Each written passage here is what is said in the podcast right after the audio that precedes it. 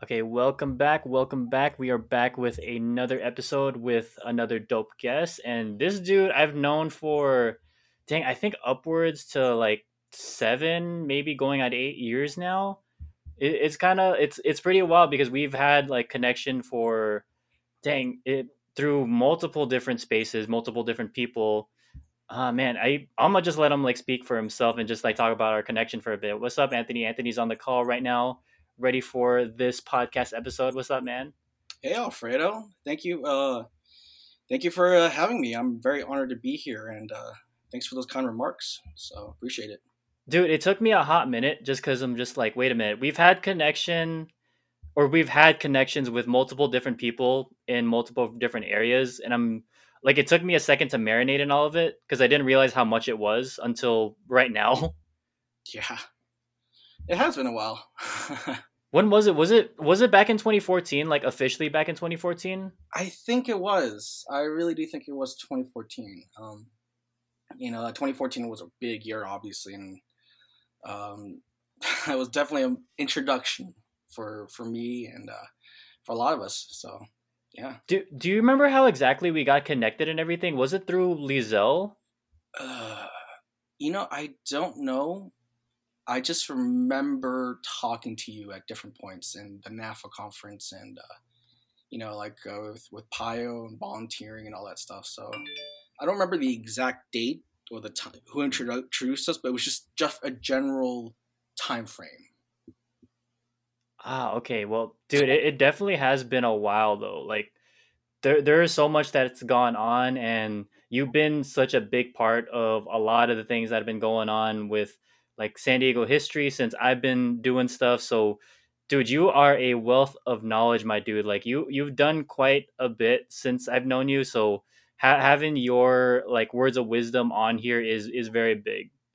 Thank you. Appreciate the uh, the kind remarks. So, thanks. I mean, I guess with that being said, like since I I did bring that up in terms of just like what you've been able to do, could you introduce like what you've done just in a like a quick little recap of like okay this is who anthony is this is what he's done over the past few years. Wow. Um all right. Yeah i feel as if a lot of these things happened a lifetime ago. Um but at the same time kind of feels like yesterday. So i guess in kind of like a brief snapshot um you know i've uh I've worked in a lot of different nonprofit organizations, and uh, I've worked at a nonprofit that focused on doing anti-human trafficking work for a couple years. I did a work, I did a term with AmeriCorps working with youth development. Um, I helped start UniPro San Diego. Um, and for a while there, I was working as a civic engagement organizer at Alliance San Diego. So, um, and again, like these are all different things. Um, but a lot of them are interconnected and it took a lot of years and a lot of growth to kind of get to these points but uh, yeah it's just one of these experiences and these journeys that uh, i was very glad to happen and be a part of.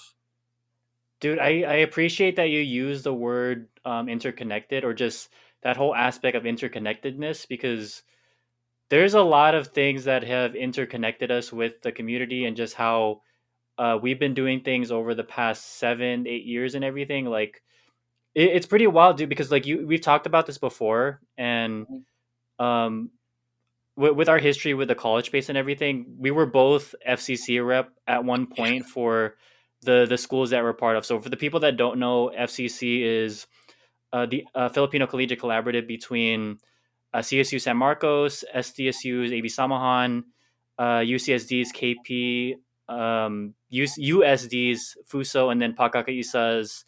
Uh, oh wait, yeah, Southwestern Pagkakaisa. So at, at one point I was FCC rep, and Anthony was FCC rep. When when was this again? This was like a, a little while before um, um, I was in there. Actually, no, I think. Okay, so now you mentioned that. I think I was FCC rep like 2010, 2011. So I don't know if I was a part of that at around your time, but I do remember still being involved.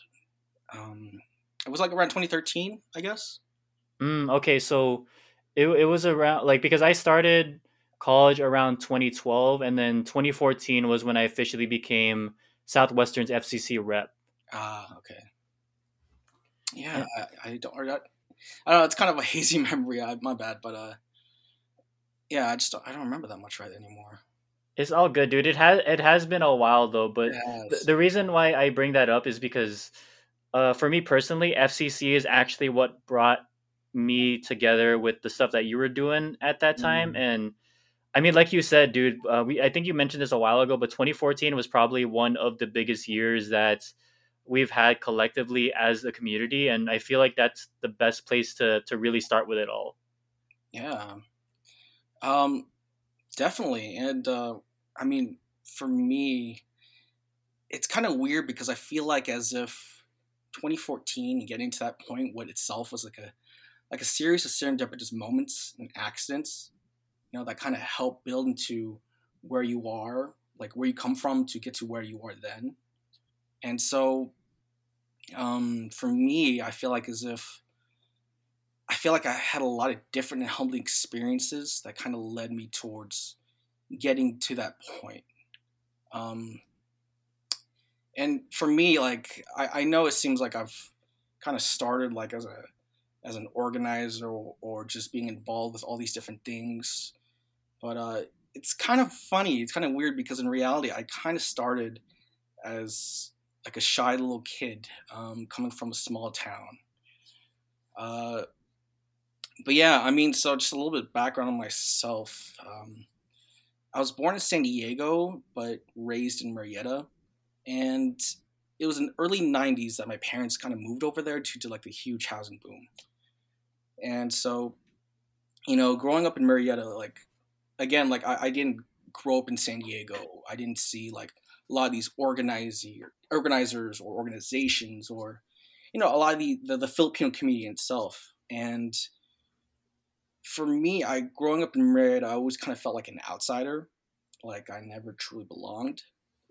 Um, and it's kind of weird because I always felt like I was I was the always the, the only person of color wherever I went.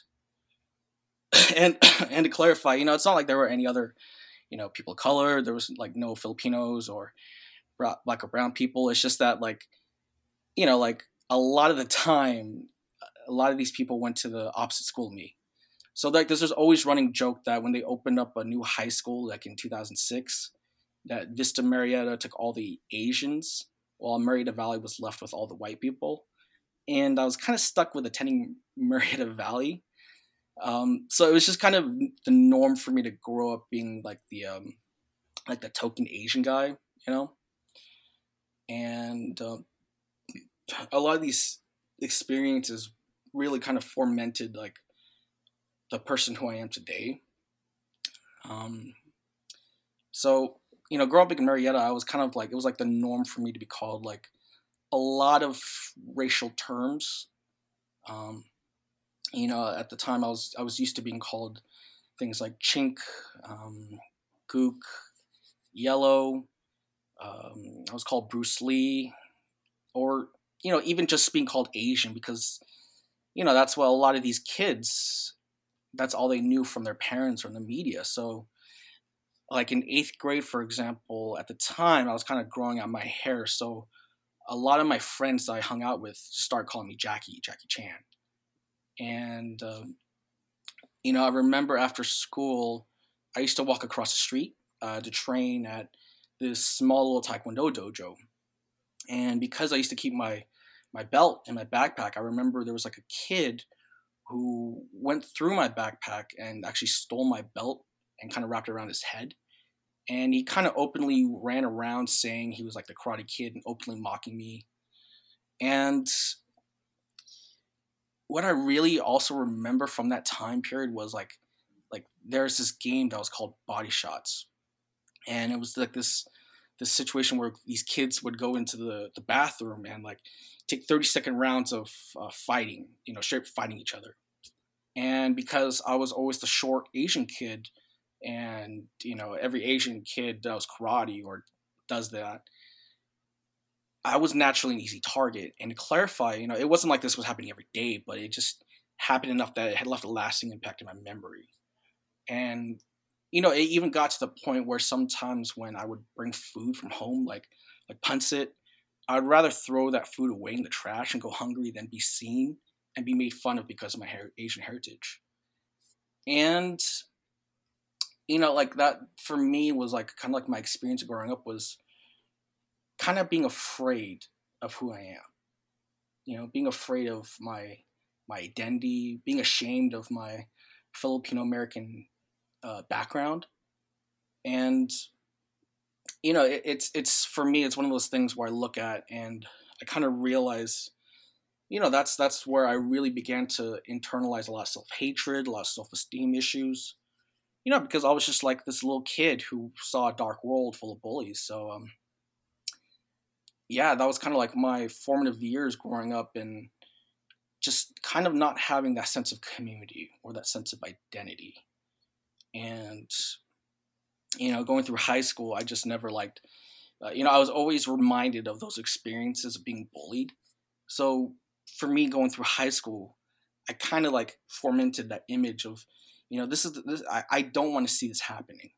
You know, there's, there's a lot of bullies out there in the world who are, you know, persecuting people because of their skin color, their, their, ethnic background, their religion, their identity. So obviously for me, like I felt like as if I wanted to find something to belong to, to help prevent that from happening to other people, and to kind of stop persecution and stop those who do injustice to others. Um, so it's kind of funny because uh, it wasn't until college that I was actually fully exposed to the whole San Diego Filipino community and, you know, kind of learned to embrace my identity and heritage. Um, you know, originally I was actually going to enlist in the Marine Corps after high school, but my mom kind of influenced me to go to college and get a college degree first so I can have a stable foundation and then, you know, join the military as an officer or, or do whatever I chose. So, you know, I applied to whatever colleges would take me and naturally, you know, Cal State San Marcos was the school that accepted me. And it was kind of like there that I really kind of started breaking out of my shell. Um, like, yeah, I started, I, I remember, like, I, I, that's when I started, like, joining a lot of different clubs, like Kamalayan Alliance. Um, and then I ended up rushing Alpha Psi Rho, um, which is the fraternity that uh, I was part of. And for me, that was a kind of like my experience to the greater community. And um, and don't get me wrong, it wasn't like I wasn't exposed to, you know, my Filipino background or heritage or identity. Like there was times I would be involved, like joining my mom's um, organizations. You know, she would do her her own organizing, so I would be I would like participate then, I guess, but for me, college was like kind of like my chance to kind of grow and kind of expose myself to a lot of these a lot of these different things, these aspects of part of organizing and the whole community aspect. So um, it's kind of funny because um, one of the first things that happened when I was uh, rushing Alpha Psi Rho was uh, um, actually going to FilAmFest. And one of the first events we did was um, actually helping volunteer. And so, for those who don't know what FilAmFest is, uh, it's called the Filipino American Arts and Culture Festival. Uh, it's a festival usually held once a year in uh, in uh, Paradise Hills, and you know it's it's a place to really celebrate our Filipino American identity. You know, celebrate our culture, and just really in general, just bring the community together. So for me, like being a part of that with my fraternity and attending that, I was like, whoa. I had, and I'm not kidding you. This sounds kind of funny, but I've never seen that many Asians in my life at that point. Um, because you know what I mean. Like it's the entire street filled with a lot of vendors, a lot of people, a lot of artists. So it's kind of one of those experiences where it's like it's eye opening and shocking. They're like, wow, there's a lot of people who look like me.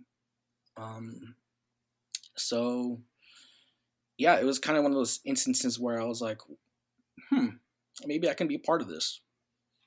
And so, uh, you know, being a part of my fraternity and my Filipino club, uh, Kamalayan Alliance, helped me kind of just learn. It was kind of like the building blocks, uh, the way I see it. See it, and um, it's actually kind of funny because in my sophomore year at K at uh, San Marcos, I became an officer for KA Kamalayan Alliance, and it was actually when I was uh, the FCC rep for San Marcos and I went to the UCS. I went to a meeting at UCSD, and it was actually where I first met Julius, uh, Julius Alejandro, and it was actually kind of funny because um, that's my first kind of exposure to Julius was him taking me to a bar and taking a shot before a meeting.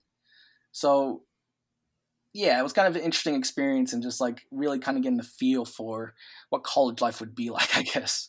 I think I remember this story. He we actually like he mentioned this when uh, we brought Noel down to, to Common Theory, or I think it was one of the, the places in Convoy. I just remembered th- this was like the story that he couldn't tell me until like way later. I'm like, okay, this I'm I'm seeing where this is in your timeline now.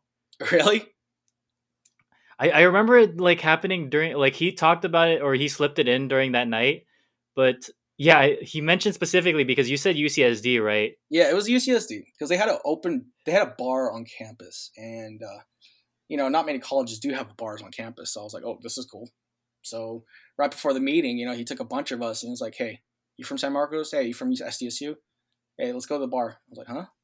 And he bought us all shots, and uh, you know, I mean, he obviously he kind of expo- he that's where I kind of got a larger exposure to like the, you know, in general like the Filipino clubs on campus in San Diego and throughout Southern California because he you know we were talking about that type of stuff, but you know a lot of it started with Julius.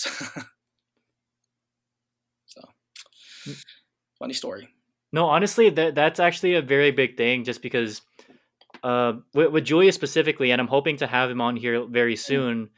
Uh, he's had a big influence on how he's brought a lot of different people um, in our own circles into the community. Like he has this way of essentially like selling you or marketing like a certain aspect of it. Like, hey, this is an organization you could join, or this is uh, what this organization does. So I, I have to give it up to him. Like he's been a big influence on everything that I've done and a big influence on what everyone's done. But kind of kind of backtracking a little bit to some of your history, your history and everything from Murrieta. Mm-hmm. Uh, you you've touched upon it like a few different times, but I don't think you've ever really gone in, in depth with like the storytelling part of it. But so I do appreciate you bringing that kind of stuff up. And ah, uh, man, it, it's pretty wild because you, you mentioned how some of the schools were like I wouldn't say divided, but the demographic was very different. And you specifically mentioned Vista Murrieta, and I had a lot of mm-hmm. friends that uh, went to that high school as well as some of the schools in Menifee, and there was a significantly uh, larger like Filipino like Asian population that was in those areas. But then your your old high school, which di- didn't seem like it had so many people of color, so I, I, can imagine like how how tough that must have been and everything. But it, it's dope that you took that energy um, into something else, and now that you actually say that, I'm starting to get a better grasp of um, why you do that work that you're doing right now. Like it, it, gives a lot more of a like background to it, and I see that sort of like as your foundation and everything, and that mm-hmm. kind of moving forward into your college life. A lot of the stuff that uh, was what you did with like um, Asai Row. Shout out to Wes if he's listening to this, and Kamalayan Alliance. Yeah, uh, kind of like I don't know, kind of touch up on that foundation that you had from like your high school experience and everything. So I'm seeing a lot of the connections and how like the dominoes kind of like fell and how they connected to like each uh every single piece that's happened in your life so far. So I appreciate you for bringing that up. Yeah, I, I you know like the way I see it now, it's like I mean back then obviously it was one of those instances where it's like you know it's a dark period in your life, but as you get older with wisdom and you know kind of experience, you realize that's actually something that helps build a stronger foundation for the future. Um, and I feel like there's a great quote, um, and it's not necessarily a quote, but there's a good scene in the show Game of Thrones. Um, I believe, like in the first episode, where Tyrion is, um, excuse me, uh, Tyrion's talking to Jon Snow, and you know, Jon Snow is kind of ashamed of being like the the bastard son of of Ned Stark, but then you know Tyrion comes in, and for those who haven't seen the show, he's he's he's a dwarf, and so he he comes up there and he just says, you know, like never forget who you are, because the the rest of the world won't forget. Um, use it as a as a place of strength instead of weakness and wear it like a badge of honor. And, you know, for me, it really resonates with me because, you know, I, I can't change who I am. I can't change my, my, who, who I am deep, deep in the core. All I can do is just change how I view the world, um, how I can make the world a better place. Um, so it's just one of those things where, you know, my, my identity, my, my struggles, my challenges is something that I try to at least live up to. You know, just live it as a as kind of like a badge of armor or suit of armor that will help me get through a lot of the the struggles I will continue to face. Oh man, I'm happy you described it as that. And shout out to well, Peter Dinklage probably does not listen to us, but he's probably like one of the I don't know, he's probably like one of the top five, if not top three best characters in Game of Thrones, but having honestly like that that's the st- like his stuff or at least the lines that Peter Dinklage had as Tyrion, a lot of his stuff does stick cuz he has a lot of great one-liners that kind of like make you reflect on like who you are as a person and that connection with Jon Snow is really really big. I mean, we, we, I'm pretty sure we all know what happened with season 8, but that's like that's that's a that's whole other conversation, but that's another story. But okay, so I I really appreciate that too because I do like you're you're not just saying that like I've seen you actually put this in into action with the things that you've done in the past like what you're doing now and everything so like you you're not just like all talk you're like actually walking that walk as you're saying all this stuff so I appreciate that a lot. Thanks I appreciate it and and just to clarify you know like there's a lot of other people who have i mean we all have our own stories um, experiences and you know like there are other people who have like had a lot more harder you know obstacles to face and have persevered so i'm for me i'm just very very happy and glad you know just to just to be kind of share i guess my story because there's a lot of uh, you know there's a lot of other experiences and a lot of other people out there and so uh, for me it's like i guess like my story is not that much different than other some other people have had but you know, it's just one of those things where I try to reflect and try to grow and try to become better from. Mm-hmm. And at the end of the day, it is your story and it is valid to what your experience is. And again, like you, you mentioned it, yeah. everyone has like their own way of connecting to the world and just what they've gone through, how they contribute and everything. But like at, at this point, this is your story and like you're able to hear it out. So I'm, I'm glad that you're in this space to, to talk about it right now. Thanks. Appreciate it. Um, but yeah, um, let's see. Going back to let's see what we're talking about. We're talking about FCC, think, right? Yeah, I yeah, think yeah, it was like FilAmFest, ASI yeah. and then okay, yeah. So it was around that kind of uh, time period. Yeah. So um, at that time period, like in 2013 ish, um, I was kind of going through a little bit of a dark uh, phase in my life. So kind of like backtracking a little bit. Um, my freshman year in 2009, um, at the time I was rushing for ASIRO, and unfortunately, um, you know, me and my pledge bro uh, and another pledge bro, um, we were driving down to go to uh, friendship games, and um, you know, for those who don't know friendship games, it's a huge, huge event for the Filipino American uh, student college community where like thousands and thousands of college students from different schools all around the West Coast go and participate in a lot of these games, and at Cal State at Cal State Fullerton, and it's a huge it's a huge huge experience and it's really fun. It, so, me and my pledge bro, we were um, actually going to go up to Fullerton that night, and unfortunately, um, you know, we were actually involved in a car accident, and uh, unfortunately, um, uh, we got kind of pinned, and um, he unfortunately uh, passed away. and it was kind of like a dark time because uh, I you never you never really see experience like that type of trauma so early in your life. Um, you know, I was 18 year old kid and I had to just basically hold my friend's hand while he passed away. Um, uh, and he he wasn't he didn't say pass away, but he suffered a lot of brain damage. And you know, that night a lot of a lot of people you know, obviously it was supposed to be a night where we're supposed to have fun. But a lot of people we we end up going to the hospital and just you know spending that first night with um, my friend JP, and uh, you know it, it's it's a story I really don't talk about as much, but you know for me it made me really realize how friendships, how strong friendships are, and how strong your your family can is. So you know I started meeting a lot of bros, a lot of K members who all came down from Fullerton who spent the night with us. You know, he were, he, we were waiting within the hospital, and you know, after a series of several days, the parents, you know, JP's parents decided to, you know, take him off uh, uh, life support because there was no blood going to his brains, and so, you know, for me, like, um, I had to say goodbye to a close friend of mine.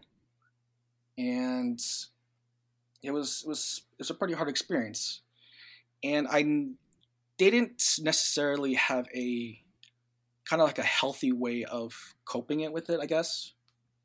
Um, you know, at the time, like I always felt like as if I was giving life another another chance.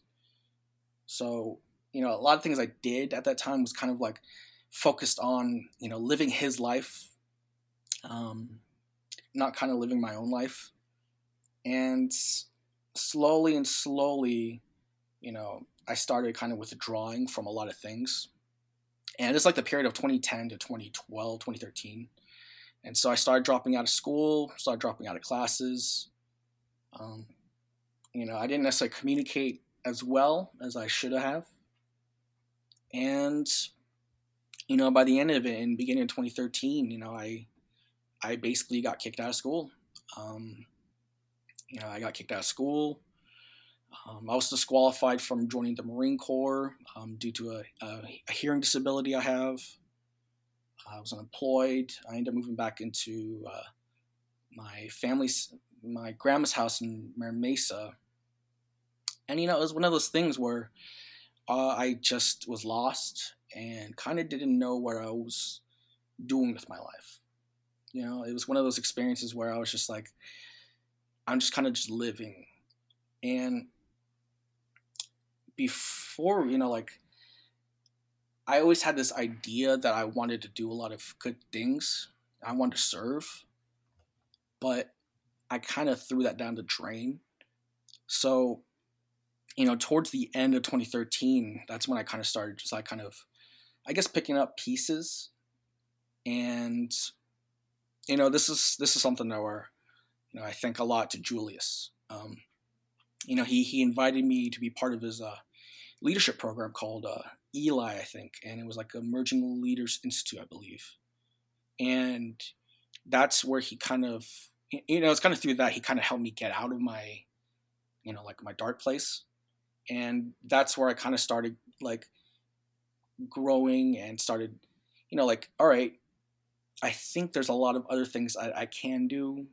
Um, there's a lot of things I can be involved with. You know, I can't just sit in my dark place all day long. You know, so you know through Eli, I was exposed to certain things like like FilAmFest. Um, at the time, they were planning for the fall 2013 FilAmFest, and I mean, I already met people like Dennis Michael or or I believe Furch beforehand, but you know, from there I was kind of like, hey, you know, FilAmFest might be a new opportunity to kind of start something new, to start something fresh. Um, and at the time too, I also kind of like made a promise to uh, JP, um, my friend who died, to you know to serve and to do something to devote myself to something bigger than just myself. So, kind of FilAmFest was kind of like an opportunity to do that. And I know it was something kind of, it seems kind of small nowadays, but just being part of a, a festival planning process was like a first step for me to like start getting involved again and start kind of doing something. And so like FilAmFest was like a saving grace. And it was great because you know I, I got introduced to so many amazing people in the community. You know, like I already mentioned earlier, people like Dennis Michael. Uh, I got to meet um, Dr. Aurora Cudal, who's like kind of like a mentor to my to me. People like Furch. Um, I got to meet people like Virgil or Chris Ferraro. And you know, I, I started building a strong foundation with friends like like Roman Sabachi or Alicia Ricafrente, who I'll, I'll talk a little bit more about later on. But you know, it was like one of those things where I started to slowly get out of my shell again. You know, I felt like I retreated too much, and now FilAmFest was way to to do something about that, to to serve a community bigger than myself. Um, so, in kind of that's kind of where NAFA kind of starts coming into play, I guess. So in 2014, you know, at the beginning of the year, you know, I sat myself down. I said, you know, I'm going to be open to learning. I'm going to be open to growing. I'm going to take chances, and I'm going to take chance to learn and to really kind of figure out what I want to do with my life. And so, um, you know, it was, it was a very liberating period in my life. Um, I started enrolling classes at San Diego Community College. Um, through one of my fraternity brothers, I managed to intern at a local city council member and I became more involved in like in a local mayoral race. And you know, I, I just I just started saying yes. You know, I just started saying yes to a lot of different opportunities that took me out of my comfort zone. You know, I started exploring things I wanted to be passionate about, and you know, it's one of those things where when you're at your lowest point, there's nothing else but to go up. So, you know, 2014 was kind of like a new beginning for myself, and uh, yeah, that's where that's actually where NAFA 2014 Empowerment Conference comes in. Man, that that is wild, dude. I mean, it, it sucks that you had to go through that and everything. And I'm it like hearing that story like after like how many times it's it's still I wouldn't say hard to hear, but it's definitely like I I do not know what I would have done if I was in your position, and I can only imagine how tough those years must have been, and just trying to figure out like okay, how how is life going to work now? But dude, you've you've been able to like make it out. You found community. You've been able to make it out on top. And like, dude, look look where you are now, man. Like, I, I think Eli was probably where the one of the first places we actually met because I was in that first uh, cohort for Eli, and then oh, you were yeah, and then like as time passed and everything, like I, I continue to. I, I think yeah, that was like one of the first times I did see you, but like I was kind of going back and forth between sessions and everything, but mm. I, I, mm. think after a while and just like because that was also the time when I was trying to get like my feet wet in the community and everything, so I still yeah. didn't know too too much as well. But I think like with those experiences, like whether they be like intersected or parallel, like we were still we were trying to figure we, we were trying to figure things out and just like okay, how does the community work and everything. But dude, you've had a lot of um like stake in the stuff that FilAmFest has done Mm-hmm. Um, a lot of the stuff that's like gone on with the city and like, yo, dude, you you've made it like pretty far since like your your time like in in San Marcos, dude. So I got to give it up to that. Thanks, man. I appreciate it. I really do. But since you mentioned it already, like you, that was probably like one of the biggest events that's happened oh, in yeah. San Diego, and I, I think out of uh, uh, since I've been active in the community, there have been three major conferences, including the one like we we've helped put together. But mm-hmm. NAFA 2014, the NAFA Empowerment Conference in 2014 was probably one of the biggest events that I've ever seen, and it was. It was, and I, I, I can confidently say this: it was one of the events that kickstarted so many different things. So, mm. how how did you get involved with this uh, this conference in the first place? Whew, oh, that's another fun story. So, um, as I mentioned before, um, you know, Julie, as you mentioned before, Julie has a has a great way of just introducing a lot of people to different things. So, I think around that time in 2013, when we were doing the FilAmFest um, planning process, you know, Julius went to one of the meetings, and you know, afterwards he he was like, "Yo, dude, uh, I want you to come meet this person." I was like, "Okay, you know, whatever." And you know, after the meeting, he introduces me to someone by the name of Lizelle Ramos. And Lizelle, um, I, I, I don't remember what she was doing at the time, but this was, I believe, before her grad program. But she was tasked with being a part of the NAFA 2014 um, planning process. She was actually the, the, the co-lead, I believe, the co-director. Um, so, excuse me, along with Dr. Aurora Cudal, her and Liz, Lizelle and Dr. Cudal were tasked with setting up this huge conference in San Diego, um, the NAFA Empowerment Conference.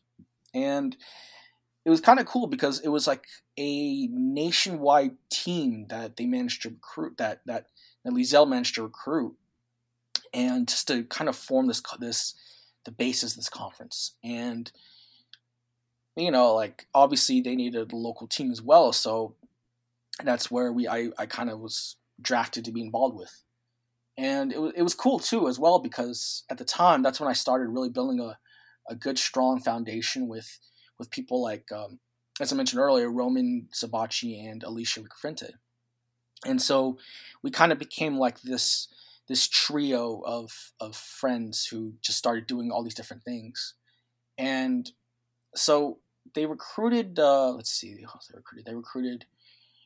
Uh, so the team, the local team itself, was composed of Lizelle, Dr. Cudal, uh, Kuya Moore, uh, myself, Roman, Alicia, Chris Arcidio, and Jessica Mercado, and I, th- I think that's the main core. Yeah, I think that's the main core group. I was they straight up recruited the Avengers for NAFA. yeah, and yeah, yeah, and yeah, it was it was it was that team that kind of formed the the the uh, kind of the, uh, the the the local team, and so from there, from like I think it was like January, March. That's when January, February. That's when uh, 2014. That's when we really started, you know, picking up on planning and organizing the conference, and you know, everyone had their own different roles they brought in. Everyone had their own different uh, skill sets. For me at the time, I was still kind of like kind of testing the waters and trying to really figure. I was still kind of figuring out what I was good at, I guess. But since I did, I was the I did a, some, a lot of volunteer recruitment. I was part of. I became. I essentially became the volunteer coordinator for that event. Um, and and to not to take all the credit, but like uh, Kirkland um, Kirkland from New York, who was actually a former president of Unipro. She was actually the the like the lead volunteer coordinator, but I was the kind of like the uh, the the ground person. You know, I was the one who had to do the trainings. I had to do um, the local recruitment and everything. So yeah, we um we started really sh- shaping up in that springtime, and in addition to volunteer coordinator, um, Dr. Cudal also uh, kind of drafted me to be part of the community outreach team. So it was at that time where Dr. Cudal kind of became like a sort of like pseudo mentor to me. And, you know, she started introducing me to a lot of different community leaders. You know, we would attend certain several community events and be like, hey, you know, we're doing this NAFA conference. How can you be involved? How can we all be involved? And so it was just a period of just, you know, it essentially became a part time job, you know, just doing all this planning for a conference. And um, it was kind of cool too because at that time I remember we um, also started something called uh, the Rise and Grind series, and I don't remember exactly how that came about, but I remember we were at COPAO. Um, and for those who don't know COPAO, COPAO is the Council of Filipino American Organizations, and it was like in this small little building in National City, and so you know we would uh, we I remember we were at the COPA office and we were talking about, you know, what can we make it different? Like, how can we make this conference different? And I, I I don't remember who started it, but the idea of having these mini com- these mini workshops to build up to the conference itself was, was you know was a new unique idea, and so it ended up that each one of us started um, each person each each member of the local team have their own different rise and grind workshop to kind of help spring up this NAFA conference and uh, forgive me if I forget, but like there was each one of us had a different topic, and I believe I had something to do with the political arena. Um, it was something like getting like knowing about civic engagement or getting involved with like local politics, something like that. And I believe like Romans was Utang na Loob. Um, I think that was her and I think Jessica's was or someone else was networking. Um. Anyway, but yeah, each one of us had like our own different little workshop that we had to plan and organize. So, you know, it was kind of a cool. It was kind of a cool time period because like I was learning how to like, you know, event plan. I was learning how to um, manage co- uh, volunteers, how to recruit. Uh, I started learning how to community outreach, how to have a pitch, you know, how to how to start recruiting other sponsors and how to recruit other organizations to participate that. So it was it was definitely like a time period for like learning and growth and you know building upon skill sets that that you know like just building upon a lot of skill sets. So um I think one of the other most interesting things that came out of the Epic conf- or the I'm sorry, the NAFA conference was Epic. Um, and I, I feel bad for not remembering all this stuff, but Epic was empowering you through gosh, you empowering you through Oh wait, hold, let me let me answer this because we were we were in that cohort together. So it was empowering Filipino youth through collaboration. Yes, that's what it was. Uh, my bad. and it was I think it was Lizelle and some I forgot who else, but it was some other people's you know brainchild to really kind of develop this youth engagement aspect to the to the larger NAFA conference. Uh, to how to get them more involved in the Filipino community itself, and you know one of the coolest and for me this i still to this day i think this is one of the coolest things that we ended up doing was having our own mini epic um, what was it? Epic. Do you remember what I'm talking about? It was at the Filipino Food Bakery, and we, it, oh man, I think yeah. it was just a, it was like a regular round table or something. I don't remember yeah, the name was. of the actual event, but it was something within that um those uh, those bounds. Yeah, and it was cool because um, uh, what what it basically was was like um like a round table of all these Filipino um it was basically FCC actually. So we organized this event where we invited AB Samahan, UCSD KP, KA, San Marcos, and Fuso UCSD, and I think I think I think Southwestern was there too. Uh, well, by by Southwestern, it was me and like one other person, but yeah.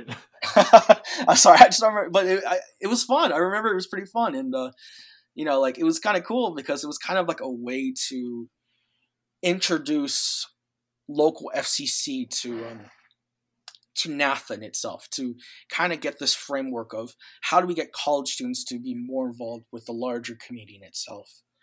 And I'm not gonna lie, that that that that key thing kind of led to that kind of helped a lot of the building blocks towards Unipro San Diego. But I'll, I'll talk about that later. But anyway, for the conference, the epic portion was was was great because like I mean it was a chance to really get a lot more younger people involved. Um, like including myself. And so kind of like counting up to the days of the the NAFA conference, you know, that's obviously when things started getting more stressful and you know, it was a lot of hard work. And you know, at the time I remember that weekend itself was whew, that was a blur. Um, because we had so many events that we were organizing and planning. And, you know, obviously we had the Epic Town Hall I believe in that Thursday or something, where we invite a lot of youth. It was like a, when it was, it was like an intergenerational. It was intergenerational town hall, and we all talked with each other, and you know we were just communicating about different issues that were affecting each other, and eh, it was okay, I guess. I, I, don't, I don't think it was ex- it, it didn't achieve exact goals, but it was a great way to open up dialog hmm I, I remember. Okay, so I had this conversation with Sarah Day just a couple days ago from this recording, and honestly, that that was probably the biggest thing that came out of it because I don't think a lot of us had um, the kind of space where we could do that kind of stuff. So I'm happy that y'all organized that specific like that Yeah. that specific moment where we we were able to do that. Yeah, and, and, and to clarify, you know, like I, I like we, we were we were part of the like the the marketing process, but I that's that's all credit to like people like Lizelle and you know the national team because they're the ones who organized it and it was their baby, and so you know like props to them. it was it was definitely cool. Um, but yeah, as as the conference came, that's actually when the rest of the national team started coming in, and you know I got to meet a lot of people um, part who were part of the na- nationwide team um, for the first time because you know the entire time we were communicating via via GroupMe, via email, via like I think Skype or something at the time, and it's kind of funny because a lot of those members are were you know actually you know Unipro New York. Um, and at the time, obviously, I didn't know who the, these people really were, but like, you know, it was really cool because, you know, Unipro, a lot of these people were like my age, maybe a little bit older, but you know, they were all pretty young, starting their careers, but they were all pretty organized. You know, they were organizers in itself, and they they had a passion and devotion to the community. And I was like, wow, these are cool people. these are pretty cool people. And I, I remember through the conference, you know, we started to get to really know each other and got to, you know, build a good friendship and just get into, just to talk with each other and get to hang out. And um, kind of like through the conference, um, um, gosh, you know, as as the volunteer coordinator or manager, or whatever, I remember, you know, obviously having to do all the trainings and recruiting Pio. I remember recruiting through Pio, uh, a lot of people from Pio, and you know, just being like kind of like placing where each volunteer would be, and then just telling them where to go and all that stuff. So the day of the the conferences were pretty stressful for myself because I kind of became like a sort of like like a like an operations type guy where I was like, all right, we need more, we need a volunteer here, or we need, you know, this is happening here. Okay, we need this, this, this. So it, it was a very hectic time. But it was a lot of fun because I really got to build a lot of good relationship with not just a lot of people from Unipro, but a lot of people from NAFA, from around the, the country.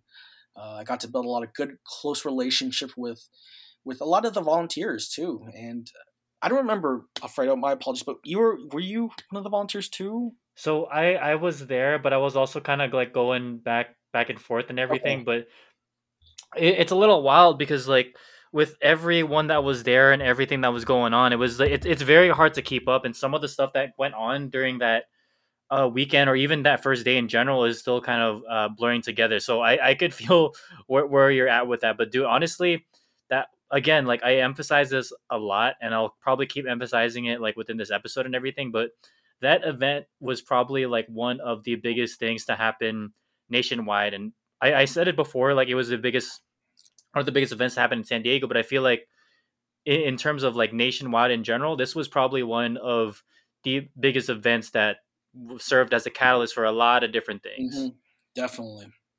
And it was a lot of fun too. Don't get me wrong. Like, you know, the organizing team, you know, we were all stressed out.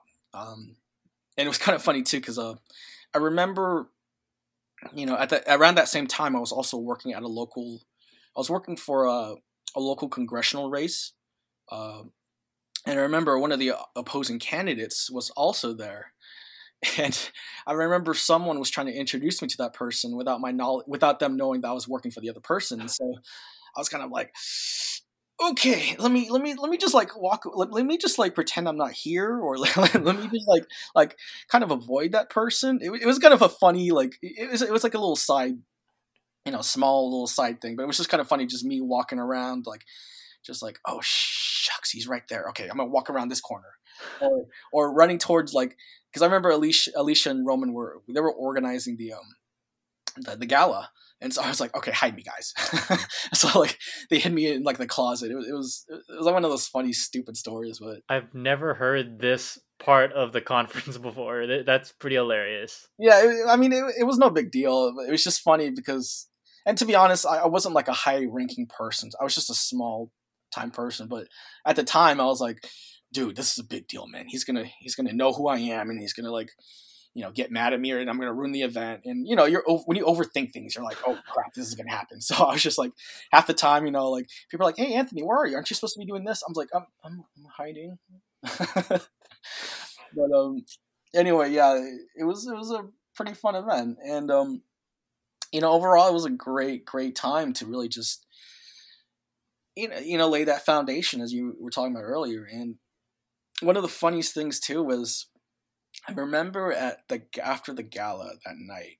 Um, you know, obviously, a lot of the older members of NAFA, you know, they all returned to their their hotel rooms or their homes and all that stuff. But yo, I'm not gonna lie, when the conference was done, all the team members, you know, because we're all like, you know, we're in our 20s and 30s, you know, we went, we got pretty lit. We all went downtown. We all went like bar hopping, and you know, because it was a way to just de de stress of what happened and everything. So I just remember all of us were like, "Yo, let's go to this bar. All right, I'll buy you a shot. I'll buy you a shot. All right, what's good? What's good?" And then I just it was it was a fun it was a fun experience. You know, it was a great way to celebrate you know all of our hard work for the past several months, and you know, to for me to this day, like Lizelle is someone who is the most like badass organizer mentor that anyone can ever have.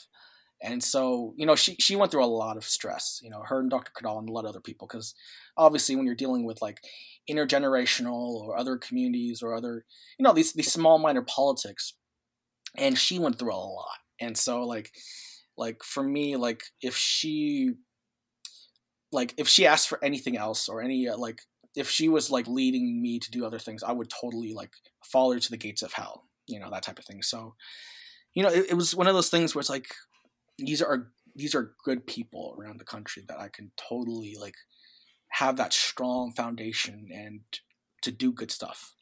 So, I guess that's kind of like my experience with the NAFA 2014 conference. Oh man, but dude, I honestly I totally agree with that, and I know Lizelle hates it when people try to gas her up and everything, but she did so much for that conference, and she was a big catalyst for a lot of things that happened afterwards, dude. I mean, th- those connections with uh, Unipro that happened with that weekend, how she was basically able to like bring everyone together for this big event again she, she i know she hates talking about yeah. like a lot of the, the good things she was able to do with that but she contributed quite a bit and i'm trying to get her on and talk about that a little bit more like later on uh later on in the year and everything but man go, going back to that conference in general like like i'm again i'm emphasizing that was probably like one of the biggest things dude i mean for mm-hmm. what the national planning team or like the people that were like uh, coming from national and everything. Yo, dude, you had people like um, Noel Gubat, uh, Stephanie Crispin, Iris. Yep. Uh, Rochelle Campo, like all those people that essentially didn't didn't just bring like their their steez and like their professionalism from NAFA and everything, but they they brought a lot of like Unipro values that came mm-hmm. and eventually set the foundation for. I'm I'm guessing what was the foundation for a lot of things that we wanted to do as San Diego at that time. And I mean, honestly, it feels like that entire uh, period of like 2014 where like y'all were planning it out and doing those rise and grinds and the stuff that and the conversations that you had with Unipro. It's like, oh man, this this feels like something that San Diego should have. Like there should be mm-hmm. a chapter or something like that. I think you mentioned it before in like an off recording conversation, but th- this is essentially like the point where the idea of Unipro San Diego uh, started to form and everything, right? It was. It definitely was. And it, it's kind of funny because at the time I, I I had no idea what Unipro really was. You know, I just thought they were a bunch of cool people. like, what's good? You know, we're all just young professionals and all that stuff. Like, I, I knew Unipro through in them individually. Like, for me, I worked directly with Kirkland the most because she was the volunteer lead and everything, or like the something like that. And I worked directly with her. But I had no idea she was actually part of Unipro. Um, and it's funny because when you talk to other other people like like Alicia, for example, she she I believe she drove Rochelle, who was the president of Unipro at the time, and that's how she got introduced to Unipro. But for me, I was like, yo, these are just a bunch of dope people. Um, but you know, it's it, when you're talking about the foundation of Unipro, uh, Unipro San Diego. Um, you know, I, I have to give a lot of credit again to to Julius because it was actually through Julius who kind of connected together. Like for, for for him, Julius is really good. Like I have to give him props for this, but he's really good at connecting and kind of like starting things and being like the advisor. And so, from our com- if I remember correctly, you know, from our initial uh, initial conversations, Julius was like, "Yeah, I could definitely see this like this new space for like, you know, like there's a huge gap between those who are organized like in college, you know, like the FCCs, the AB Samahans, the KAs, SE PAS, and so forth. And there's a huge there's a huge gap between them and a lot more the older professionals of NAFA, you know, like those who are like in their 40s or 50s or 60s who are kind of more established in their careers. But, you know, Unipro was kind of, at least how it was kind of like um, pitched to me, it was kind of like that idea of, you know, where do a lot of us young professionals like how do we get involved? You know we're looking for that that space to be involved. And you know i want to clarify it's not just meant for like 20s and 30s it's for people like of all ages. Um, but for me that's how it kind of was pitched to me. And um, i remember julius you know he we had a co- we had coffee one time at I don't remember which coffee shop, but it, it, we just had a discussion. He was like, "Yo, what do you think about starting, you know, Unipro San Diego, like a chapter, Unipro and all that stuff?" And I was like, "Yeah, this is kind of cool idea. You know, it's it's it's, it's you know, I like the idea of doing something." And for me specifically, excuse me, specifically, what rung to me about Unipro was it was a way to unite the Filipino American community through collaboration and advocacy. And it was around that time period for me where I really started kind of focusing more on what I want to do. And there was a lot of issues like for me like I was I'm very passionate about advocating for specific issues or or advocating for causes that affect all, all of us. And at the time like I was getting more like un, like getting involved in knowing about the idea of human trafficking. And it was one of those issues that I kind of rang to heart because, you know, as as a young kid, you know, when I was bullied, I've always I was essentially kind of persecuted, and you know, I I I, I had a lot of like like sense of like a lot of sense of defeat in myself, and you know, I just let like like it was one of those things where it just made me realize that like I don't like seeing bullies or persecution of other people. And so the issue of human trafficking kind of rang close to me because you know there's people out there who are actually being you know enslaved uh, through monetary means. And it's not just uh, like sex trafficking but there's also issues like labor trafficking. And you know that's for me around that time period late 2014 is when i was like you know this is something that i i, I can stand behind. You know i want to I want to fight against. And you know, Unipro was a way to to fight against that because it was a way to advocate and unite the Filipino community around not just human trafficking, but all these issues happening all over us. You know, like you know, there's issues like immigration reform or education, and uh, and you name it, it's like all interconnected. But Unipro was a platform to be able to advocate for these issues and try to find common ground among our Filipino American population. And you know, it was it was that's for me is kind of like the spark of like, oh, this is cool. You know, I, I like I like this idea of bringing it here in in San Diego. You know, it's a space for us to be those advocates, those fighters to do something about that.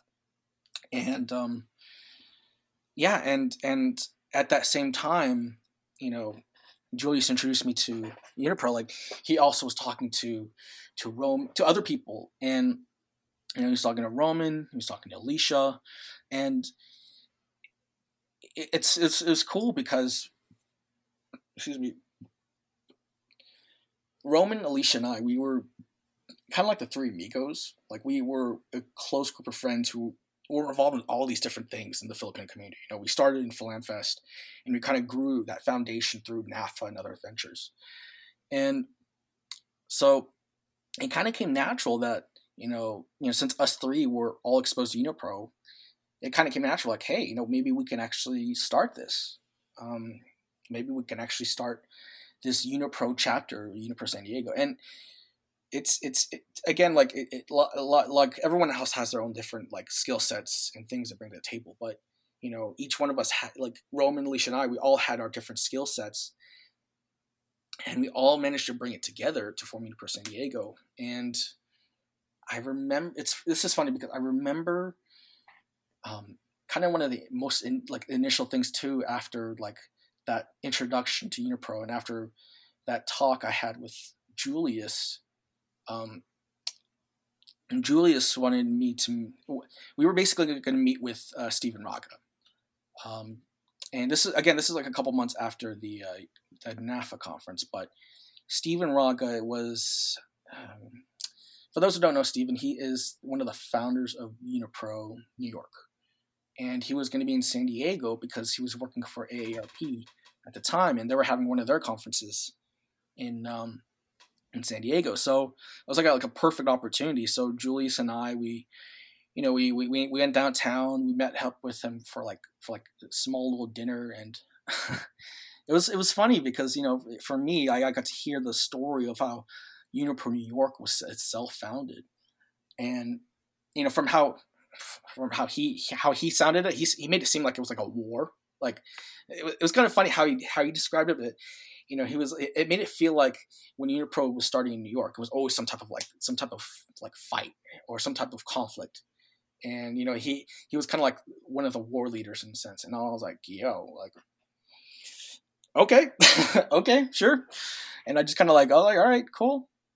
But it also kind of helped like explain like some of the also the challenges we might face that when you know when you're starting a new chapter or a new organization in a in a, a pretty heavy community already that has a lot of other organizations um, you're obviously going to go through a lot of obstacles and challenges and so him talking to us kind of like oh okay so now we kind of know what to expect when we start getting unipro san diego starting up so you know that was a lot of good advice and um, you know, it's actually kind of cool because um, Stephen actually, I think, is running for city council in Queens. Um, so definitely props up to him and good luck on his campaign. But yeah, Stephen was like a, he offered a lot of good advice and kind of helped something like what to expect. And so, kind of like fast forwarding a little bit, um, you know, throughout that fall, that's when we started really kind of ramping up this idea of creating um, the San Diego chapter of Unipro. And, you know, as I mentioned before, you know, I didn't know who a lot of these members were, but that's when we started having these other meetings with um, um, the the same people from the NAFA conference, like like Kirkland, Rochelle, Iris, um, Noel. You know, these same people who I got to meet at the NAFA conference were these same people who were we were with on meeting after meeting, just talking about what to do, what to expect, how to how to create an organization. And um, you know, I, I never really had any experience of creating something from the start, like starting from scratch. So it was definitely like an eye opening experience of just like seeing how to plan for this, how to, um, you know, organize this, what type of finances, what type of fiscal sponsor, um, you know, all this stuff. And so um, through that fall, we had a lot of meetings at, you know, the Filipino Food Bakery. We started having a lot of meetings at Roman's Place and we all kind of had our own different ideas of what, we wanted to bring and why start Unipro. Like, like Roman, I think wanted to bring organizations together and have impact and collaboration and facilitate dialogues. Um, I believe Alicia I was thinking of like a like a safe space to explore film heritage and help people find their their voice and find their community. Um, as I mentioned, for me, it was kind of like a way to start building connections, building relationship, as well as kind of a platform to advocate for a lot of key issues. And and I think Julius's was like to like a place for young professionals to operate outside of colleges and kind of bridge that gap between college and older generation. So, you know, it, it kind of came natural that we all kind of like, hey, you know, let's bring it all to the table. You know, Unipro is kind of a flexible organization. We can we can bring all this stuff to the table and do these different things. and um, you know, I, I thank God that like people like Roman was was there and Alicia and Julius because you know, as I mentioned, everyone had their own skill sets, and for me, I never really like led that type of thing, so it was good that I think when we were talking, it was good that Roman became the first president because she had a lot of experience really with Fuso. So it, it, we kind of had those discussions where it was like, okay, so Roman will be the she will be the first president. You know, she's had she she has experience, she has the knowledge, because she knows how to do this stuff. Uh, Alicia became the vice president because she had the great logistical, the mind. You know, she had the like the key organizing skill set, and then I became like the third person, like the director of community relations or something like that, um, because I had had more experience and skill sets in like, you know, community outreach, um, you know, vice like external stuff, and then Julius, um, you know, for him, he, I mean, he from the beginning he said he just wanted to be advisor, uh, so he kind of became like the like this consigliere, consigliere, you know, like this this this advisor, outside advisor who would help us build it together. Um, and yeah, so that that that kind of formed the straight foundation of Unipro San Diego, and you know originally we were gonna so we, we were planning our launch in February 2014, but we also had a conference. Like uh, Fuso was having their conference, their high school conference in that December. So before we launched, we actually had our first Unipro event, and it was actually a workshop called intergenerational workshop or something like that of of different leaders within the Filipino community and how we can introduce them to you know colleges. Um, and again, this all flowed naturally because we just did this for the NAFA conference. You know, we just had FCC, we just had Epic. So it came kind of natural that, you know, since a lot of us came from a lot of these college organizing experiences, like like I came from San Marcos KA and Roman came from um, UC, US, USD Fuso, we all had these different like connections and you know we had these relationships with like a lot of the college groups. So it came natural that our first event was actually at USD, which is funny, but actually in one of the same rooms where we had USD. Uh, the 2018 Empowerment Conference. we had it at one of the same exact workshop rooms where we had our first workshop, and it was kind of cool because uh, yeah, I mean, we, we brought a lot of different people there. Um, uh, we brought Dr. Cudal, we brought Furch, we brought um, somebody that met Yaga, and we met we brought in Jen Amos, and these are all different people who have different experience in the Filipino community.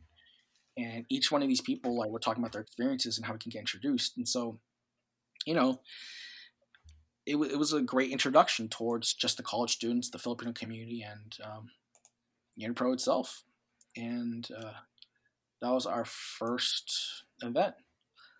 And I think I think Allie was there too. I don't remember if she was there, but that was also one where I believe Allie was there too.